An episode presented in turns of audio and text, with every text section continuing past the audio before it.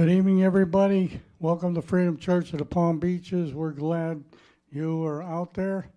Um, I just want to start. We'll open up in prayer. We'll have some worship, and then we'll have uh, uh, some teaching going on or testimonies and stuff like that. So, um, our brother Jim will be speaking tonight. So, uh, let's pray. We'll pray for him too.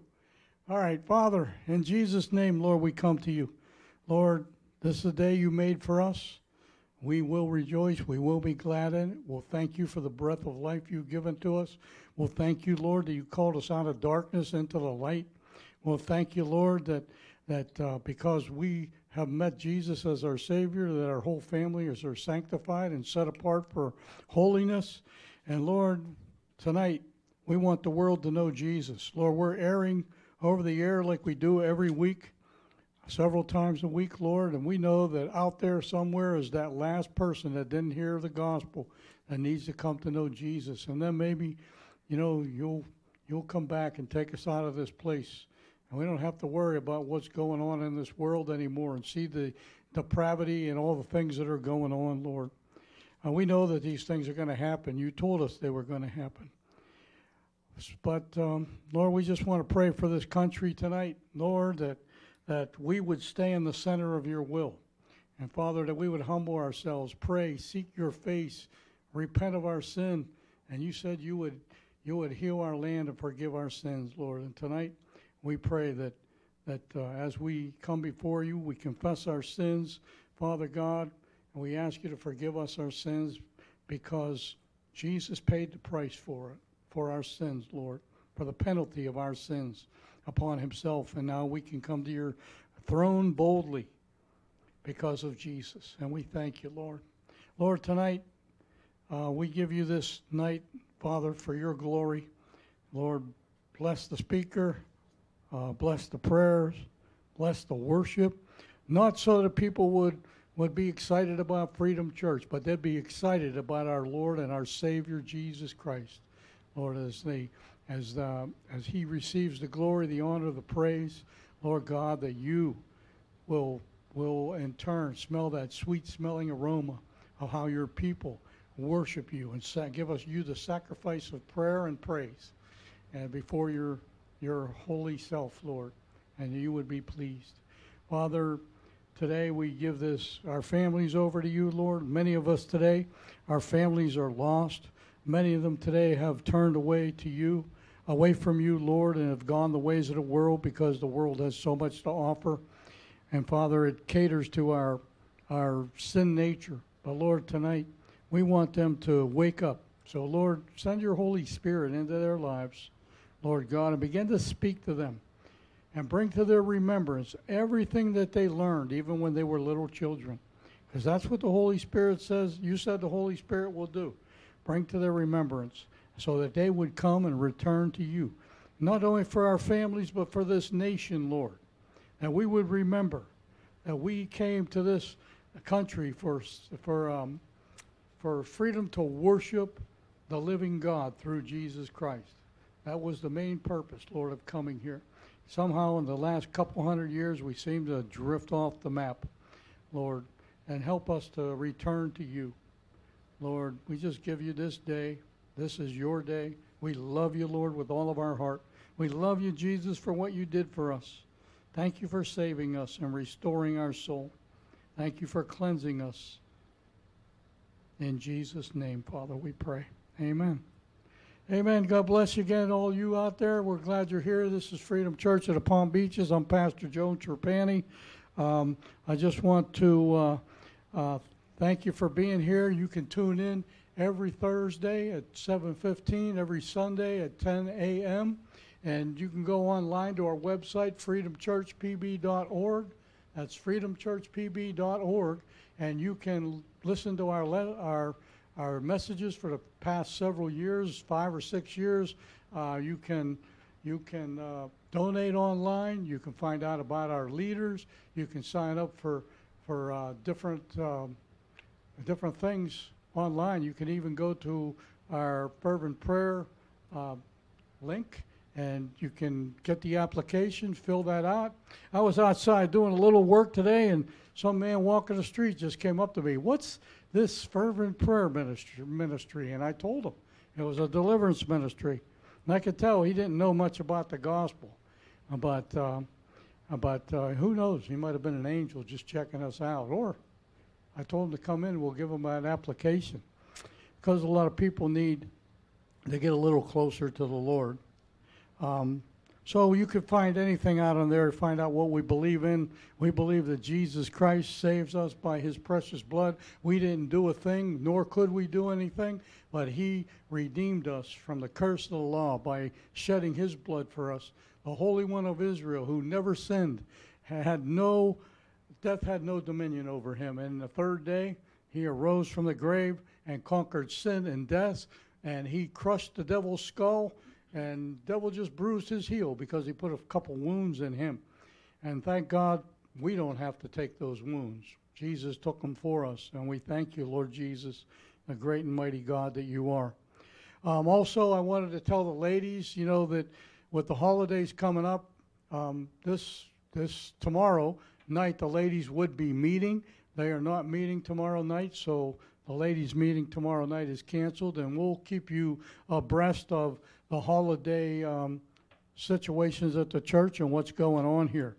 For men, uh, Saturday morning, 9 o'clock, we have a pretty good group of men. We're a smaller church, we have anywhere between 10 and 15 people, you know, 15 men, and it's a good, good little group. So we're, thank the Lord that we seem to be strong in the in that area, and the ladies are not far behind us. So uh, uh, just ladies, come on out when we have the, the ladies have the next Bible study. Um, that's about it. Give button on the air if you want to give. Again, I have to urge you during these times of COVID. A lot of churches have not opened up yet, and even if they did, their attendance is down. You know, you got to keep the, the, the your your tithes and offerings coming in. You know, you tithe to your church. I'm going to tell you right now, you might not hear that from every pastor. You tithe to your church. If you like what you hear here, you can donate or give us a gift. But your tithe goes to your church, and that keeps the gospel going out. Otherwise, we stifle the gospel a little bit, and we don't want to do that. We, we, need to, we need to move faster and harder and quicker in this world as we see the way the, the world's just spiral, spiraling downward. The Lord told us it's going to happen. We knew it's going to happen. Uh, I was hoping it might be a little later, you know, like a million years from now. But um, you know, it's it's going to happen, and times are going to get worse. Anyway, um, if you don't have a church, or we do meet on Sundays, you can be here at 10 a.m. We have gloves in the back, masks in the back. We we disinfect this church every Saturday with a fog so you can feel a little bit safer when you come here. Um, and nobody will look down on you if you don't wear a mask or if you do wear a mask. Okay? Liz is going to lead us in some worship, and then Brother Jim will be up here and he's going to uh, do what the Lord told him to do. Okay?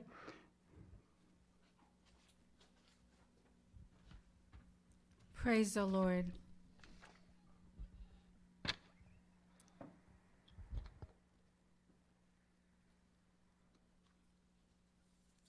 Yes, Lord, may our praise, our praise and worship be acceptable to you. Amen, amen. Those that are able to listen up and praise and worship the Lord. Thank you, Lord, for your confidence.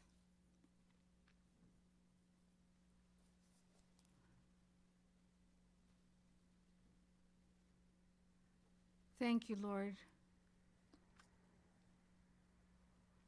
for the Christian life. Hallelujah. A walk closer, closer to you. That's our desire, Lord.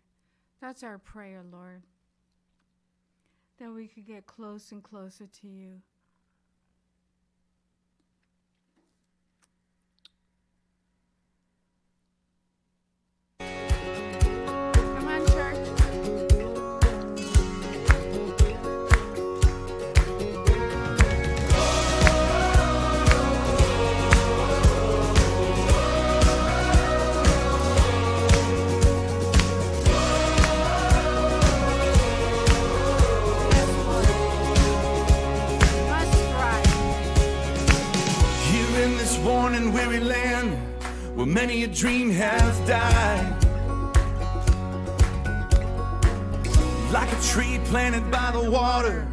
never will run dry.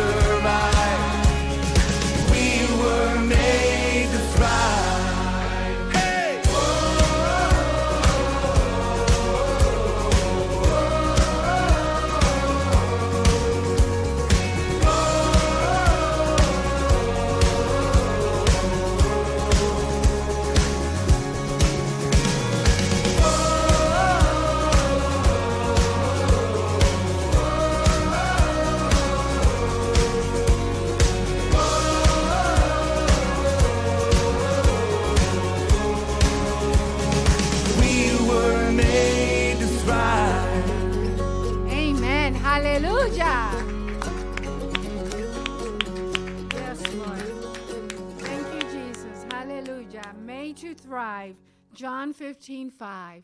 Hallelujah. Thank you, Lord. Thank you, Lord. Yes, Lord. Keep making us. Keep making me, Lord. Hallelujah. That's my desire, Lord. That's my prayer, Lord. For you to keep molding me. Make me broken so, so I, can I, can, be healed. Cause I'm so callous. Now I can't feel. I wanna run to you with heart wide open. Make me broken. Make me empty so I can be filled. Cause I'm still holding onto my will completed.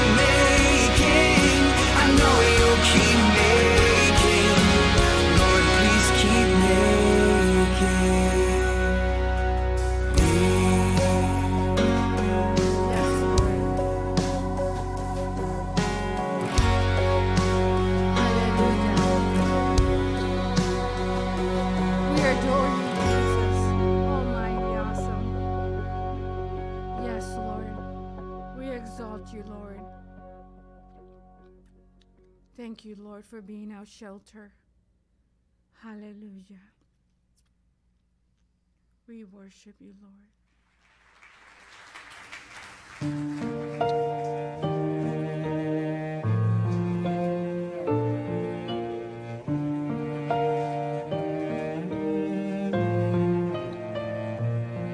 As morning dawns and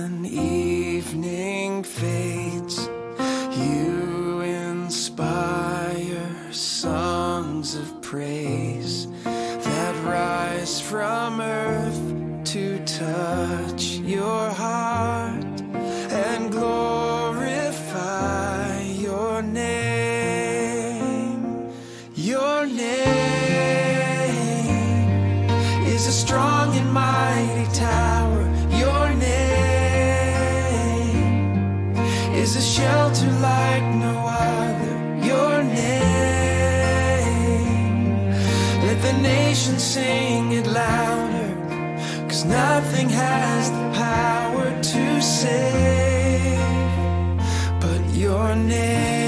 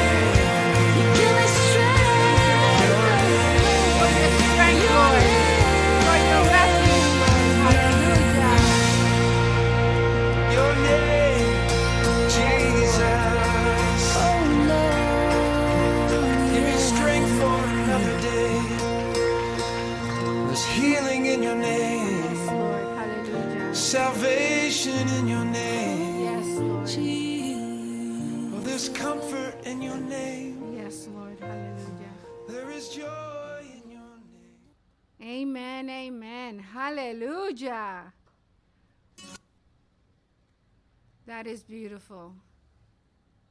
We love you, Jesus. Amen. Amen. Hallelujah. Thank you, Jesus. Thank you, Lord.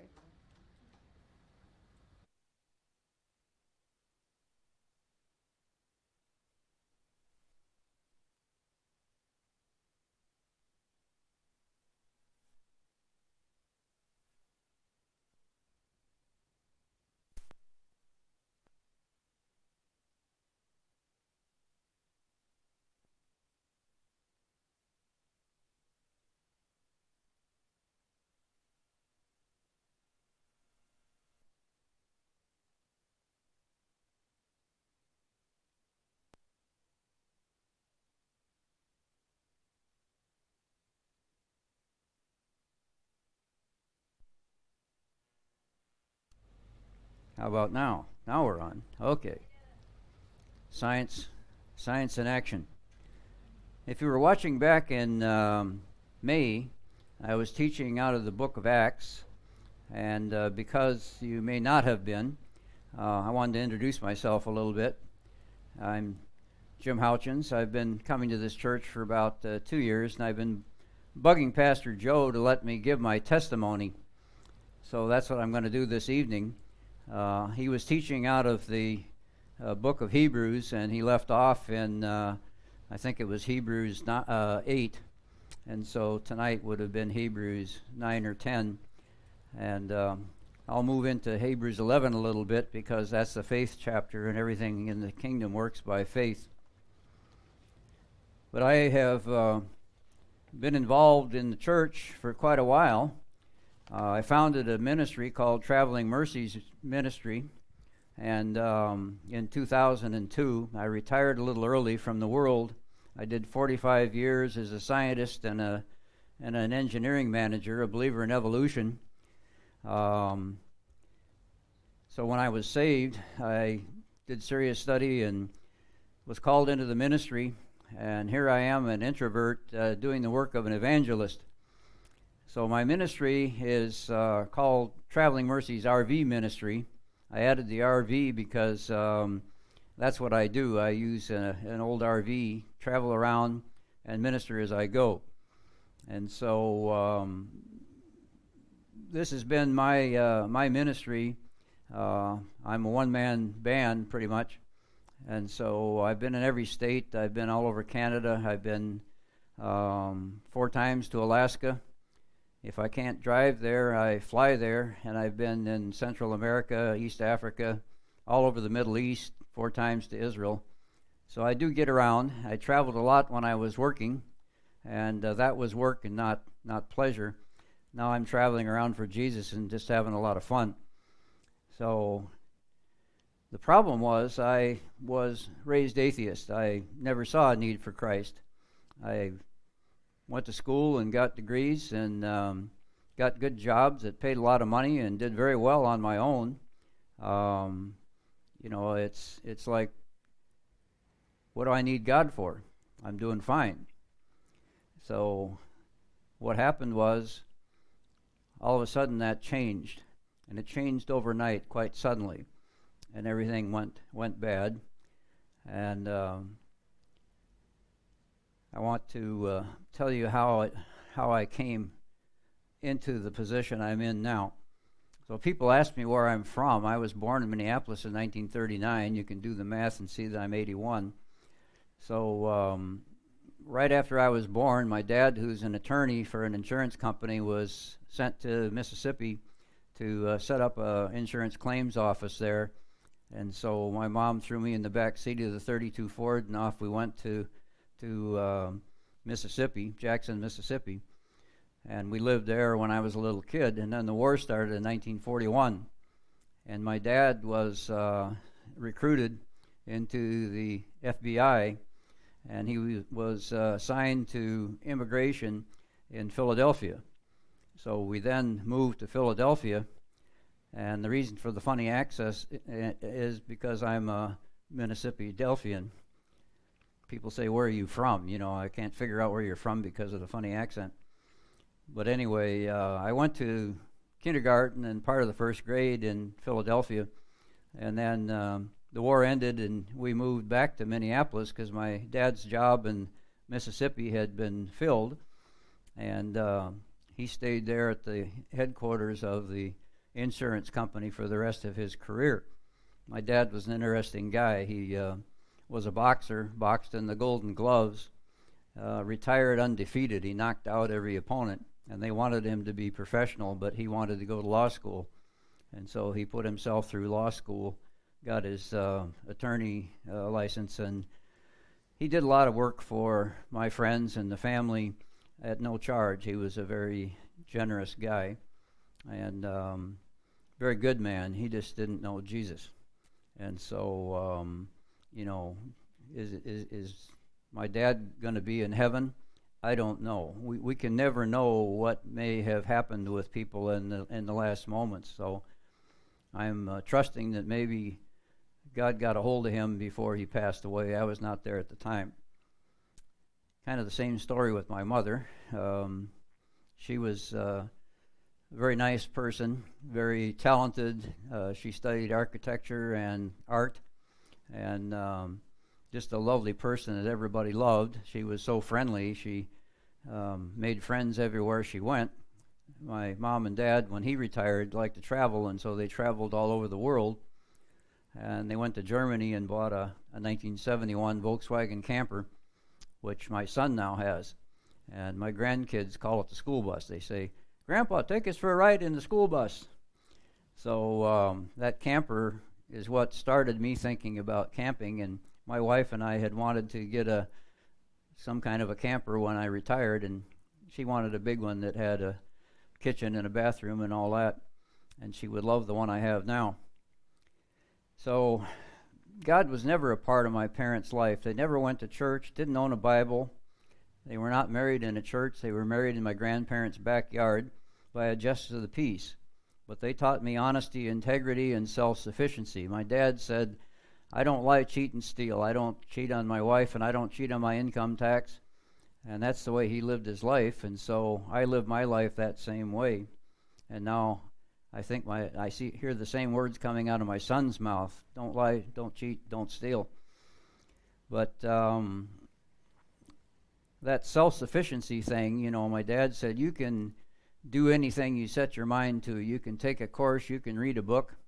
Uh, he built his own house with his own two hands, and I grew up in that house.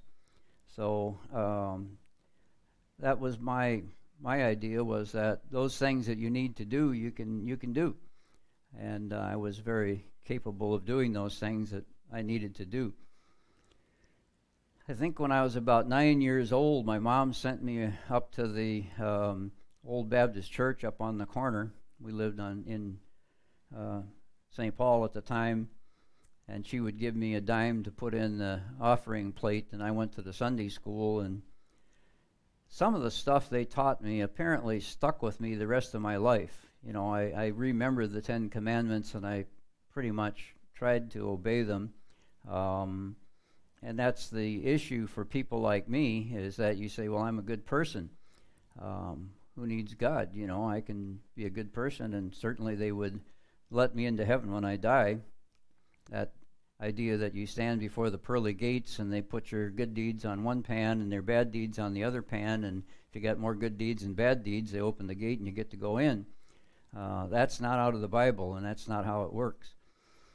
So, um, in 1959, after I graduated from high school, um, I was on a blind date. One of my buddies set me up with this date. His roommate needed needed a date, and you've heard the jokes and stories about blind dates. You know, it's always the girl that's so ugly she can't get a date.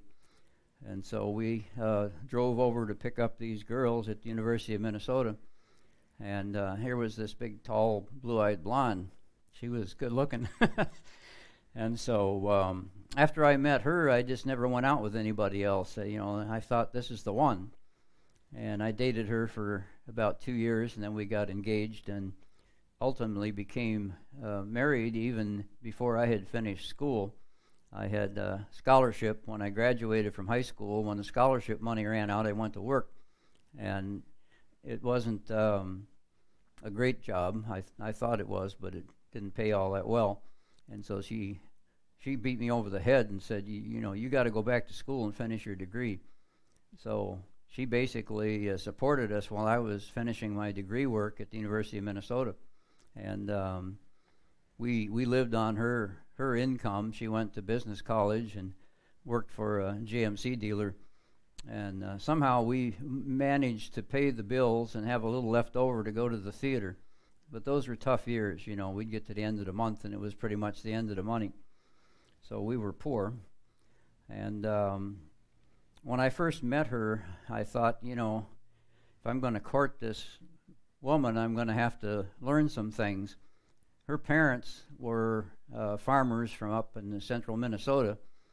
And when the time came that I needed to go visit and, and meet them, I went up to the farm, and there was uh, her dad, who was a deacon in the church, and her mom, who was active in the church wives. And I thought, wow, if I'm going to court this woman, I better learn something about this. So I went to Central Lutheran Church in Minneapolis and took instruction and got baptized in the Lutheran Church.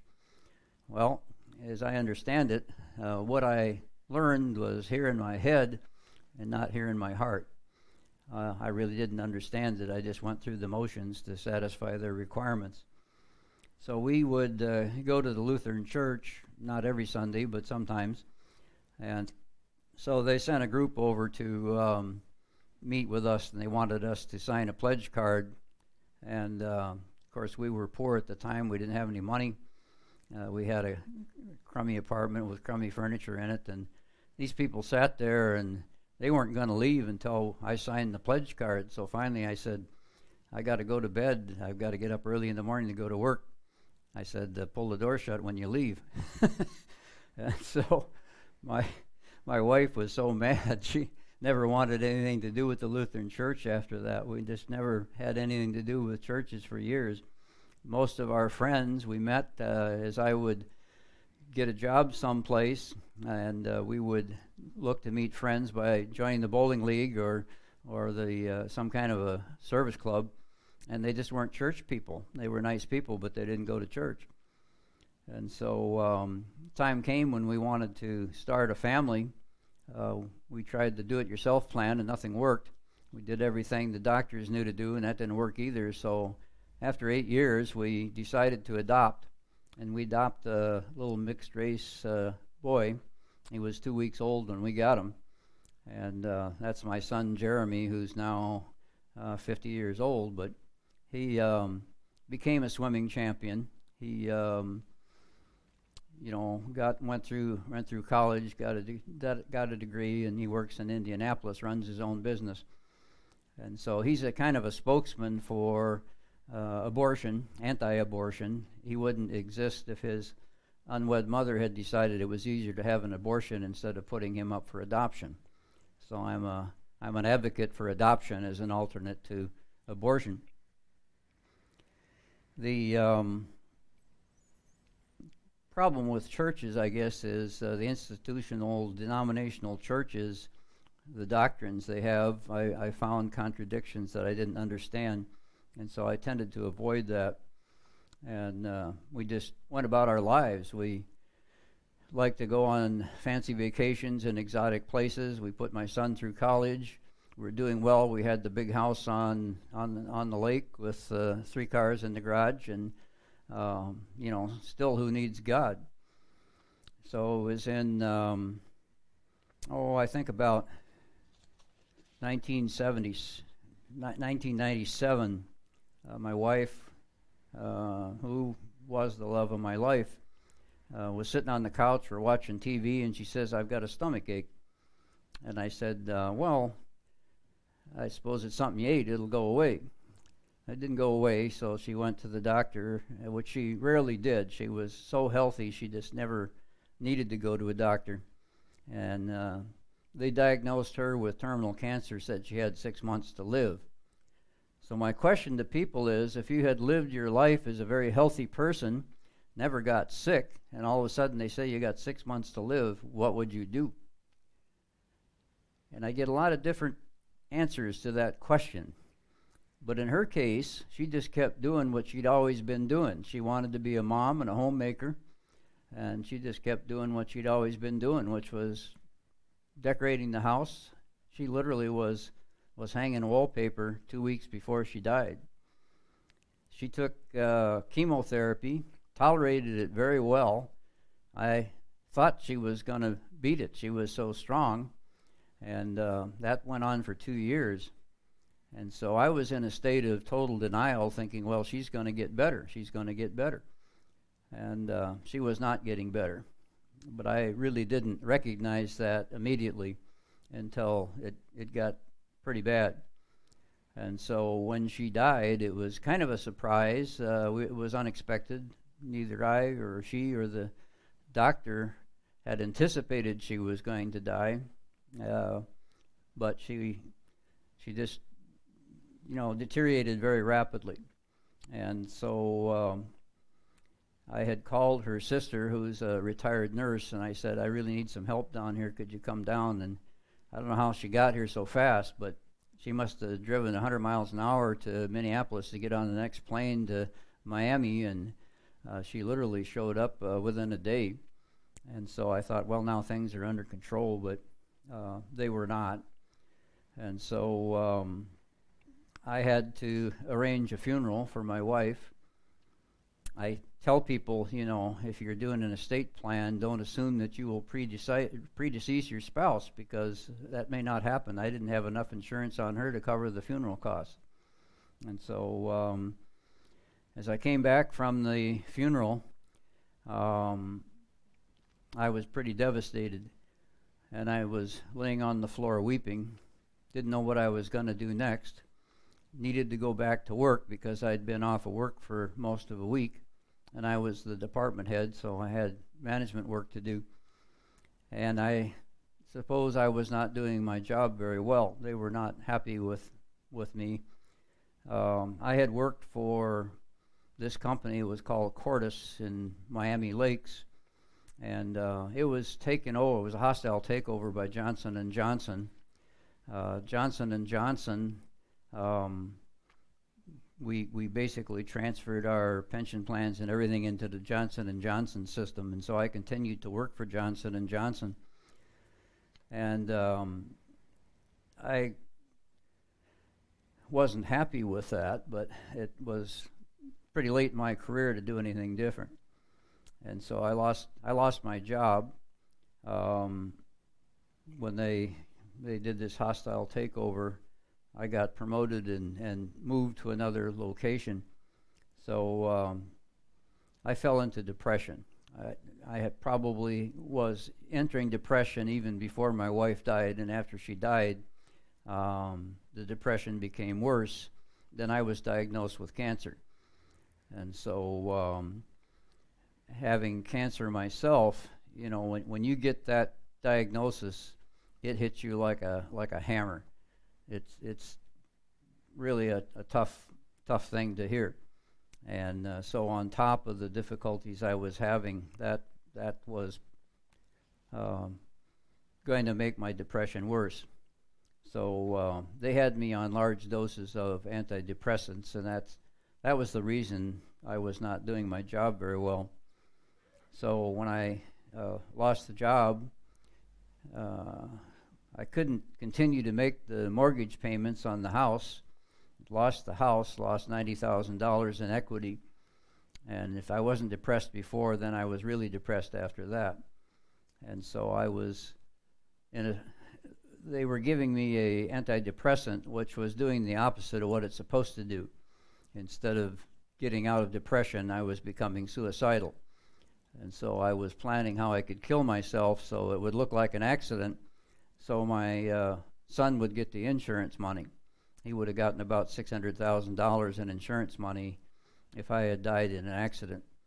And so um, it was a period of time, I think, where you say, well, were you really going to do it? And, and, and would you have done it? And I can't answer that question. I don't really know. I was plotting how I could do it. But what happened was um, in the, that period of time just before the the job, and I hired a an engineer, young guy, and his office was right opposite mine. I never closed the door to my office; it was always open, and I could sit back in my swivel chair and see if he was busy, and if he was not busy, we would get together and have a cup of coffee and talk. So the old guy was mentoring this young guy. And the young guy was a good engineer, did good engineering work, we collaborated on some projects.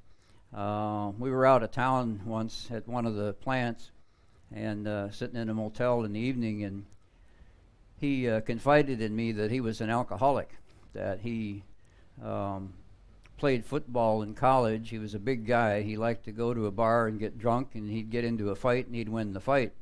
He says, Jim, one time I woke up looking at the world sideways with my head on the curb, and I knew I had a problem. It was out of control. And so um, his wife was fixing to divorce him. I think he was aware of it. And so about that time, somebody from another department invited him to go to Calvary Chapel, Fort Lauderdale. Well, he um, was a Catholic. He and his wife were not very obedient Catholics, but he didn't want to go to this Protestant church. But they sort of, uh, you know, forced him to go with them, and he was sitting in the back of Calvary Chapel, Fort Lauderdale Sanctuary, listening to the preacher preach. And he said the preacher was preaching to him. This is this fascinating phenomenon where you sit in a huge, huge sanctuary, 4,000 people, and the preacher is preaching to you. His eyes are right on you. That's all you see is him.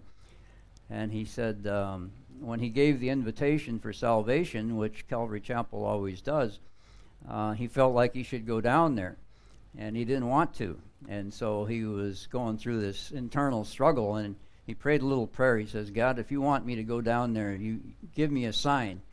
He said it felt like two guys got under his arms and picked him right out of his seat. uh, probably two big angels, but he said he went stroking down there and gave his heart to Jesus, got saved. So he came back afterwards and told his wife what had happened, and she was not very happy to hear that. But he imposes on her to come to Calvary Chapel with him, and it's the same story all over again. She she got saved. So he says uh, it saved his marriage. He said he says Jim, I've been delivered from alcohol. He says I I no longer have a desire to drink. It's just gone. He says you need Calvary Chapel. And so this happened to be on a Friday, and I looked it up on the internet uh, because I had never heard of the place and found out where it was. And they have a Saturday night service. So I went to the Saturday night service and I go to this place, and it doesn't look like a church, it looks like a warehouse. And I went in and I'm sitting in the back and I'm listening to the preacher preach, and the preacher is preaching to me. He is answering all the questions I had. You know, there was a lot of issues that I had. And uh, I had gone to a little Baptist church that was meeting in a school right up the street from where I lived. And the preacher saw this stranger come into his meeting and he got to talking to me afterwards and he said I found out my wife had just died and I had these issues.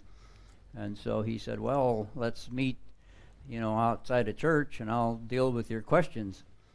So we started to go to uh, IHOP for breakfast. He would meet me at six o'clock in the morning before I went to church, and we'd talk about Jesus. Uh, he didn't know the answers to my questions. He had a master's degree in divinity, but uh, I guess my questions were tough questions. People asked me what were the questions. I said I don't remember. It was I think it was the standard stuff that atheists talk about. But in any case, um, time was going on and he was getting frustrated. He said, just just do it. Just, you know, accept Jesus. And I said, well, I, I can't because I, I would be lying. You know, I don't really believe. And so um, during this time of struggle, somebody gave me a, a, a book by Lee Strobel called The Case for Christ. And if you know the story, Lee Strobel was an atheist. He was a lawyer and he worked for the Chicago Tribune as a staff writer, and he covered all these high profile cases in the city of Chicago courts. And so his wife uh, got saved, and he was kind of upset by that. They made a movie out of the story, and he decided he would put the Bible on trial to prove that it was not true.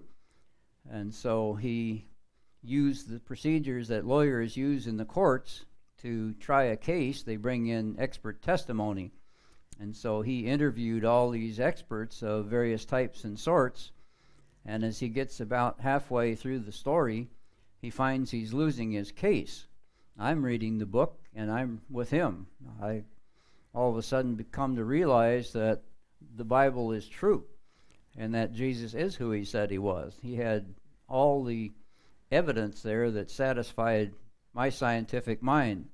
It works great for logical thinkers like me, people who are accountants, uh, scientists, engineers, uh, lawyers, whatever, people who, who think have to have to get all the facts and get everything sorted out before they can accept it. Uh, it may not work so well for people who are of a different type, but I've given that book to a lot of people who read it and found it was it was motivating. So that was the time uh, before I went to Calvary Chapel.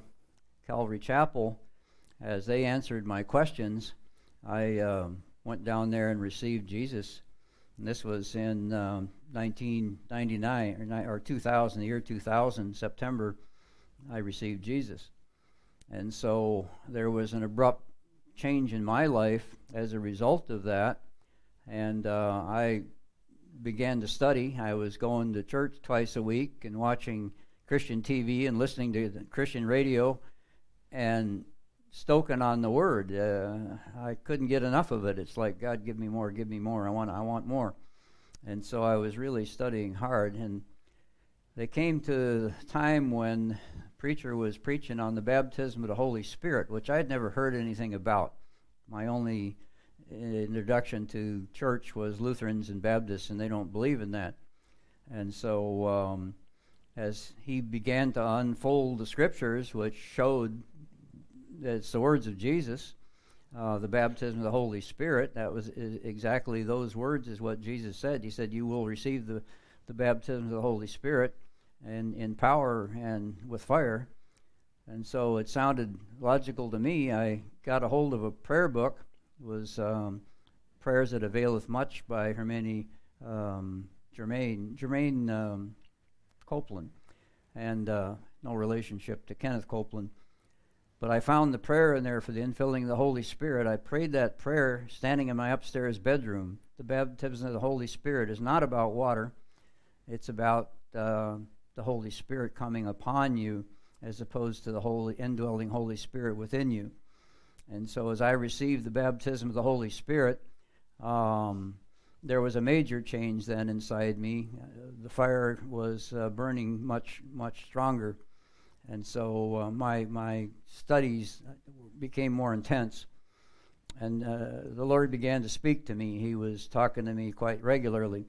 And uh, of course this is one of the phenomenons that you experience when you get into really intensive study uh, into the word. The word speaks to you and then god begins to speak to you through the word.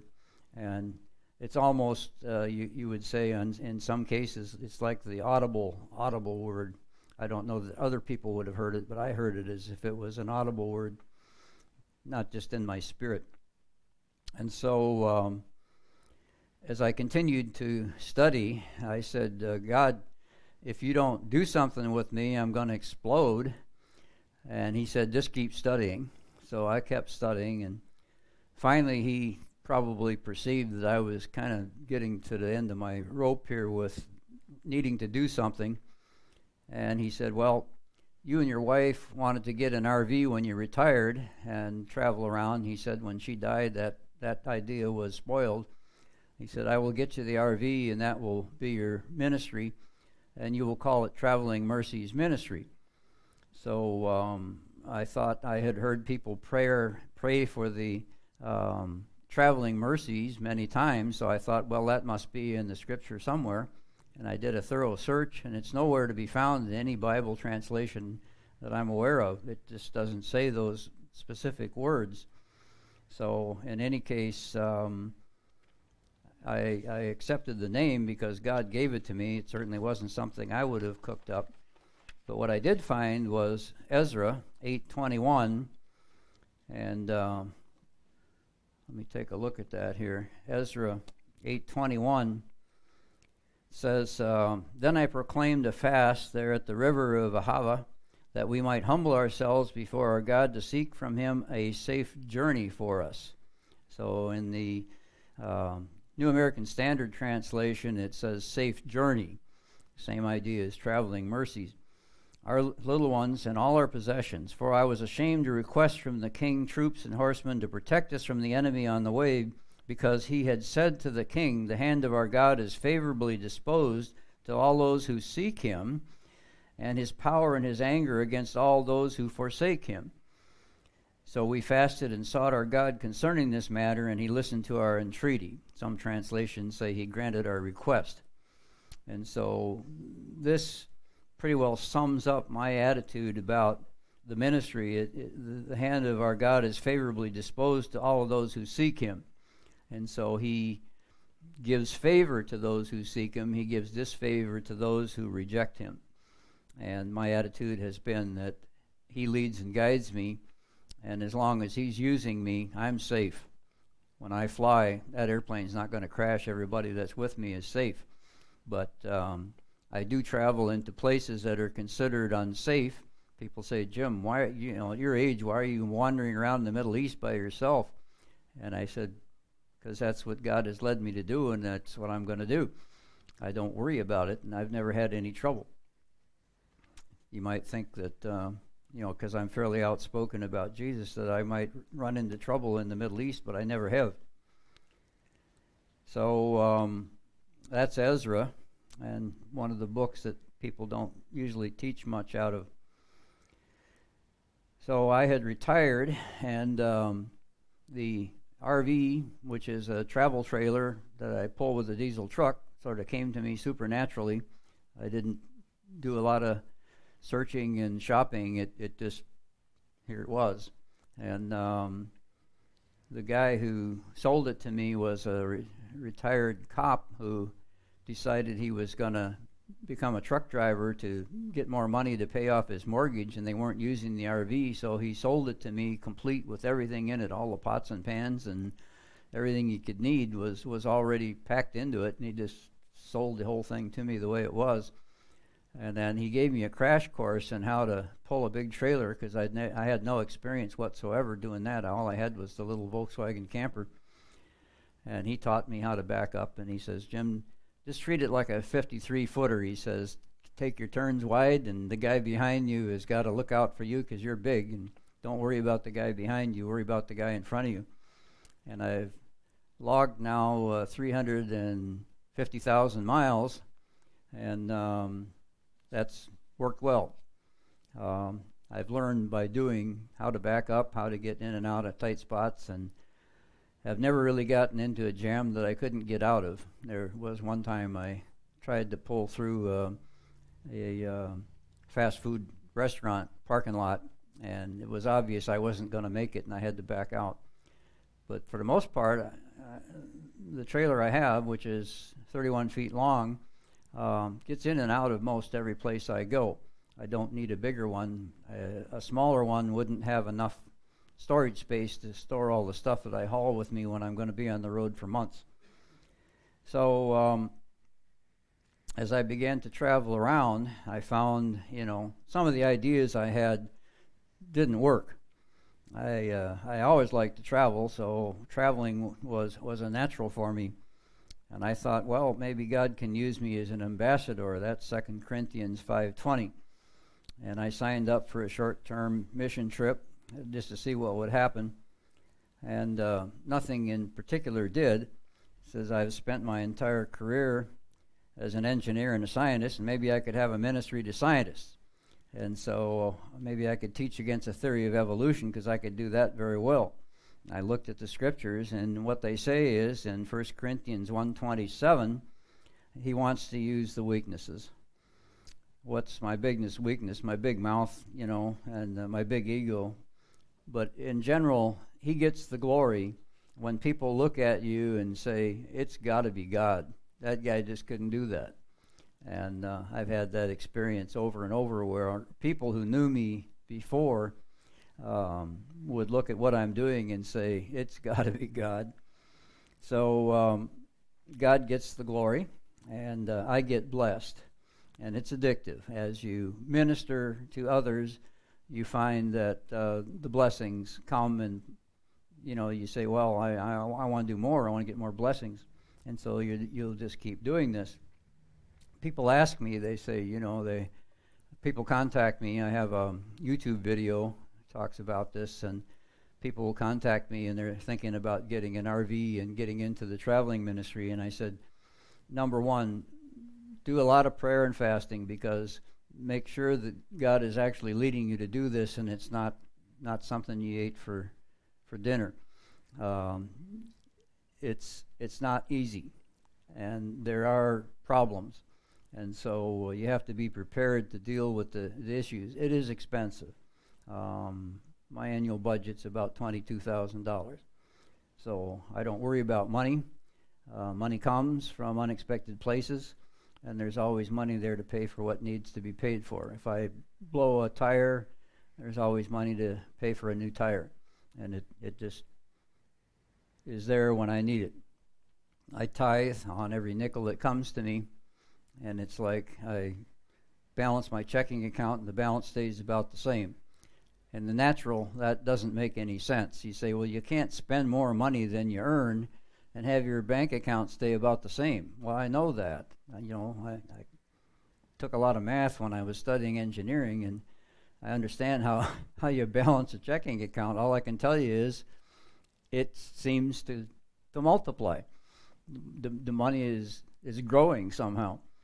And I, I don't want to explain that. I can just tell you that God multiplies fish, He multiplies bread, He multiplies teddy bears. I've had that experience in the mission field where He multiplies whatever needs to be multiplied. It's not just bread and fishes that He will multiply, He can multiply money. And so um, he does that. So in 2004, I attended the Pastors and Leaders Conference in Atlanta, which happened to be at Creflo Dollar's big church there. I was with my cousin Sue, and the leaders from Souls Harbor Church, which is one of the churches I work with in the Atlanta area. It's made up of uh, motorcycle guys, some of the meanest, ugliest looking guys you've ever seen in your life, um, are just the sweetest people you could imagine. they get saved and they go into the prisons and they have tremendous credibility because they've been there, done that. There's nothing that they haven't heard that, you know, you can't pull anything over on these guys. So um, the story, this, uh, this fascinating story about uh, Larry, who started the church. He uh, was a motorcycle guy. He uh, got into drugs and um, became a drug dealer to pay for his his habit, and he got to the point where he was uh, stealing motorcycles and parting them out to uh, pay for the drugs. He um, had used, had a motorcycle shop, and so they were selling the parts out of the motorcycle shop, and the the cops busted him for stealing motorcycles, not for the drugs. And he went to jail, prison, and uh, was given a fairly tough sentence. But he got the correspondence courses from Rhema Bible College, and, and he got uh, released on uh, parole way early. There, there was absolutely no uh, explanation for how he got out of jail as early as he did except it had to be a God thing.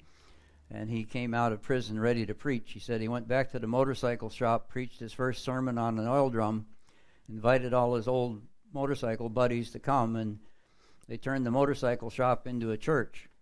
And all these guys got saved, and that's that's where Souls Harbor came from. I just love hanging out with those guys. So um, we were there in Atlanta, and um, we were coming out of Creflo's church, and my cousin says, I, I think we're supposed to ordain Jim. And Larry, who can hear from God, says, My my soul bears witness. And so I got ordained at Creflo Dollar's church in Atlanta, not by Creflo Dollar, but by the guys from Souls Harbor, uh, right in the parking lot. So um, it, it was an interesting experience, I think, to have it come about that way, because I wasn't seeking to be ordained but I was ordained uh, in that church, and then um, subsequently I was ordained in um, a full gospel church in southeast Missouri called uh, Believers Fellowship. And then uh, I became a chaplain, and uh, I'm uh, certified by the National Association of Christian Ministers as a as a ministering chaplain. And so then I went through the procedure to become a military chaplain, and the U.S. Air Force uh, granted me my chaplaincy a year ago. So um, I find that I'm a member of the auxiliary, that the auxiliary chaplains can be tapped by the U.S. Air Force when they need a chaplain because they have a shortage of them. So my summer travels are always with no schedule, no itinerary, and no reservations. In the summer, you need to have reservations in the campgrounds, or there not, might not be a place for you.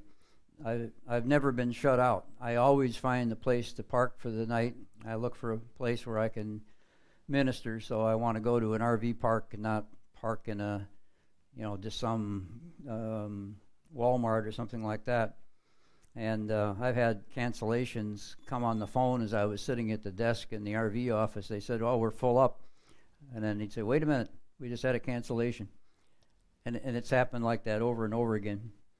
So, um, in any case, uh, I've got a lot of stories about being on the road all over the country, different uh, different states, and um, I just find it to be a fascinating experience. I thought that um, God had put me into what I thought was a training slot that I was going to be seasoned and then put some into some other kind of ministry for the long term.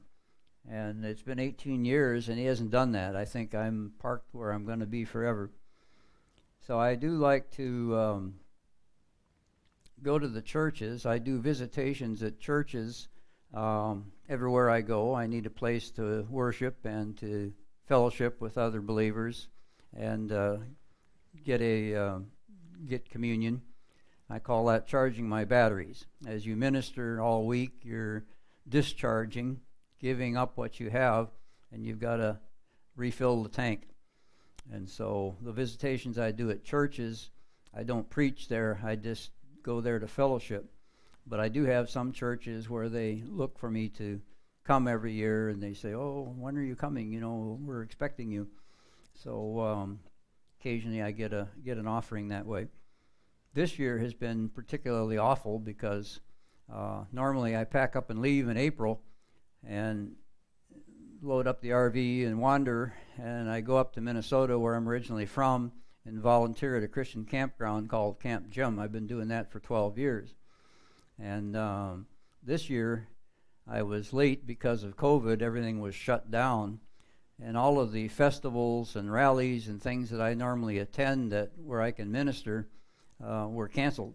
And so I just went straight up to Minnesota and checked in at Camp Jim and stayed all, all summer there. They had bought a parcel of land that was wooded, and my job was to clear the woods. So I used the bobcat and the excavator and clean out the woods and built a road and um, whacked the weeds and brush out and got it mowed. So they're going to turn it into a tent camping area. And I was able to just finish that just about the time I left. It was starting to get cold, and I had to make my way back south. So I get home in the middle of of uh, October. So this coming season now, I hope I will be able to pack up and leave in April, same as usual. And I really, really would like to be able to go back to Israel one more time before I get too old, because it, it it's so interesting to go there and see the biblical sites, and it makes the Bible come alive as you read it. Uh, I've been to a lot of places, but not everywhere. Uh, Israel is bigger than you realize and quite spread out. And so, if you're going to go there for 10 days or two weeks, uh, you, you can't possibly see everything there is to see in a few visits. So, I'd like to go back and see some more. The last time I was there, I was traveling with Palestinians in the Palestinian territories, Palestinian Arabs. And it gives you a different perspective on the Israeli Palestinian conflict. These people were Christians, not, uh, not Muslims, but uh, the guy says, you know, my family has been here for 500 years. This is our home. Uh, we're not going someplace else. And so you say, okay, I thought that a lot of these so called Palestinians were uh, Arabs who had come in from surrounding Arab states and recently. And he said, well, that's true. Some of them are. But then you have people like my family who have been here forever. So you, you can see there's a difference there. I would entertain any questions you might have about traveling ministry or my background or the Bible in general. If uh, anybody has anything to talk about or is confused about, um, I like to answer questions. It, it shows what people are interested in. The next time I minister, I can take advantage of that. People out there in internet land, we don't have an interactive system here. I wish you could um, you know, maybe email in questions that could be answered during the session. So I thank you for this opportunity, Pastor Joe. Uh, it's been a pleasure to be able to speak here, and I th- thank you again for inviting me to do so.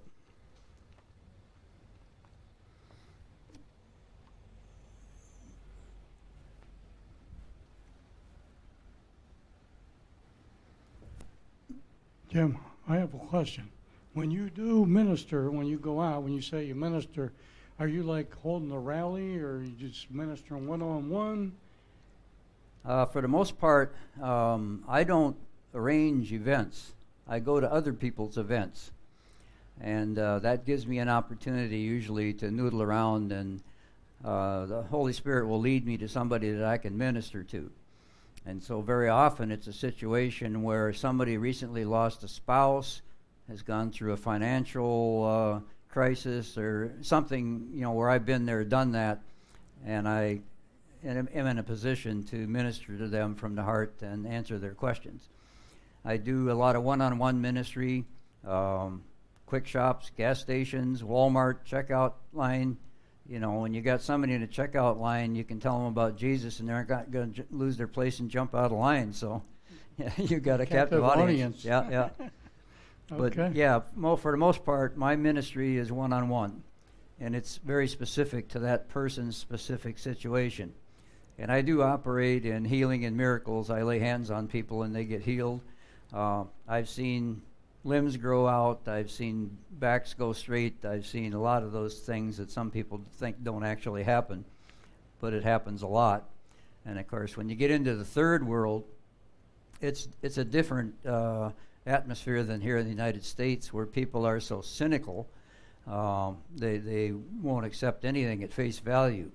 But when you go to Africa and you've got people living in a mud hut, you know, with a dirt floor, and they have nothing, and you preach hope to them, it's like, yeah, yeah, I want that, and I want that now. Their hands shoot in the air, and they start speaking in tongues. Right. right.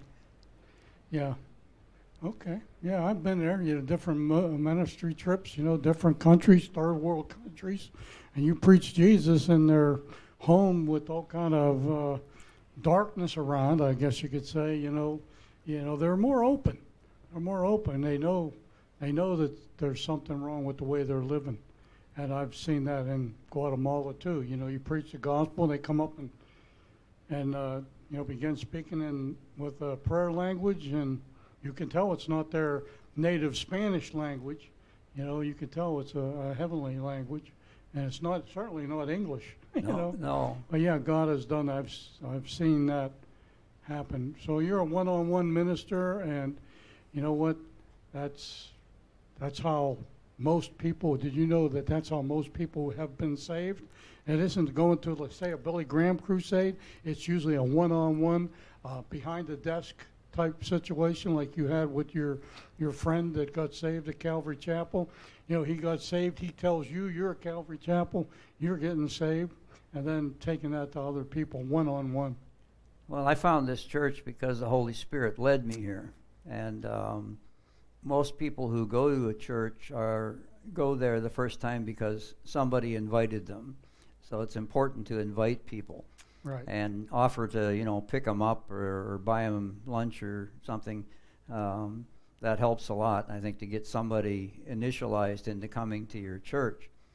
But with the one-on-one ministry, you feel like a lot of times you're uh, watering, planting seed, fertilizing. Somebody is going to come along and get the harvest. Right. And for me, I would say I don't get the harvest that often.